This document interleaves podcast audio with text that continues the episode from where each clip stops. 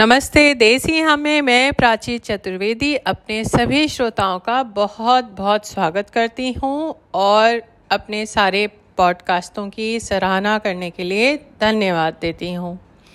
आज की कहानी का शीर्षक है जगत की रीति। एक बार एक गाँव में पंचायत लगी थी। वहीं थोड़ी दूरी पर एक संत ने अपना बसेरा किया हुआ था। जब पंचायत किसी निर्णय पर नहीं पहुँच सकी तो किसी ने कहा कि क्यों ना हम महात्मा जी के पास अपनी समस्या को लेकर चलें, अतः सभी संत के पास पहुँचें। जब संत ने गाँव के लोगों को देखा तो पूछा कि कैसे आना हुआ? तो लोगों ने कहा, महात्मा जी, गाँव भर में एक ऐसा कुआँ है और कुएँ का पानी हम नहीं पी सकते। बदबू आ रही है, मन ही नहीं होता पीने का पानी को। संत ने पूछा, हुआ क्या है? पानी क्यों नहीं पी सकते? लोग बोले, तीन कुत्ते लड़ते लड़ते उसमें गिर गए। बाहर नहीं निकले, मर गए उसी में। अब जिसमें कुत्ते मर गए हों, उसका पानी कौन पिएगा महात्मा जी? संत ने कहा, एक काम करो, उसमें गंगा जल डलवाओ। कुएँ में गंगा जल भी आठ दस बाल्टी छोड़ दिया गया। फिर भी समस्या जस की तस रही। लोग फिर से संत के पास पहुँचे। अब संत ने कहा, भगवान की कथा कराओ। लोगों ने कहा, ठीक है। कथा हुई, फिर भी जब समस्या जस की तस रही। लोग फिर से संत के पास पहुँचे। अब संत ने कहा, उसमें सुगंधित द्रव्य डलवाओ। सुगंधित द्रव्य डाला गया।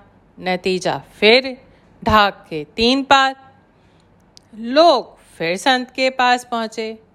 अब संत फिर बोले, महाराज, वही हालत है। हमने सब करके देख लिया। गंगा जल भी डलवाया, कथा भी करवाई, प्रसाद भी बांटा और उसमें सुगंधित पुष्प और बहुत सारी चीज़ें डाली। अब संत आश्चर्यचकित हुए कि अभी भी इनका मन कैसे नहीं बदला। तो संत ने पूछा कि तुमने और सब तो किया? वे तीन कुत्ते जो मरे पड़े थे, उन्हें निकाला कि नहीं? लोग बोले, उनके लिए तो आपने कहा ही नहीं था कि उन्हें हमें निकालना है। तो हमने बाकी सब तो किया। वे तो वहीं के वहीं पड़े हैं। संत बोले, जब तक उन्हें नहीं निकालोगे, इन उपायों का कोई प्रभाव नहीं होगा। ऐसा ही कथा हमारे जीवन में भी चल रही है। इस शरीर नामक गाँव के अंतकरण के कुएँ में काम, क्रोध, लोभ के तीन कुत्ते लड़ते, झगड़ते, गिरते, पड़ते रहते हैं। इन्हीं की सारी जो बदबुएँ हैं ना, सड़ती रहती हैं। हम उपाय करते जाते हैं, लोगों से पूछते जाते हैं, लोग बताते रहते हैं तीर्थ यात्रा करो, थोड़ा यह करो, थोड़ा वो करो, सब करते हैं, पर जो बदबू उन्हीं दुर्गणों की आती रहती है।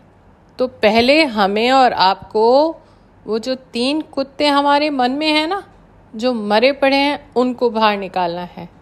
तो पहले इन्हें निकाल कर बाहर करें, तभी जीवन उपयोगी होगा। बताइएगा ये कहानी कैसी लगी? नमस्कार।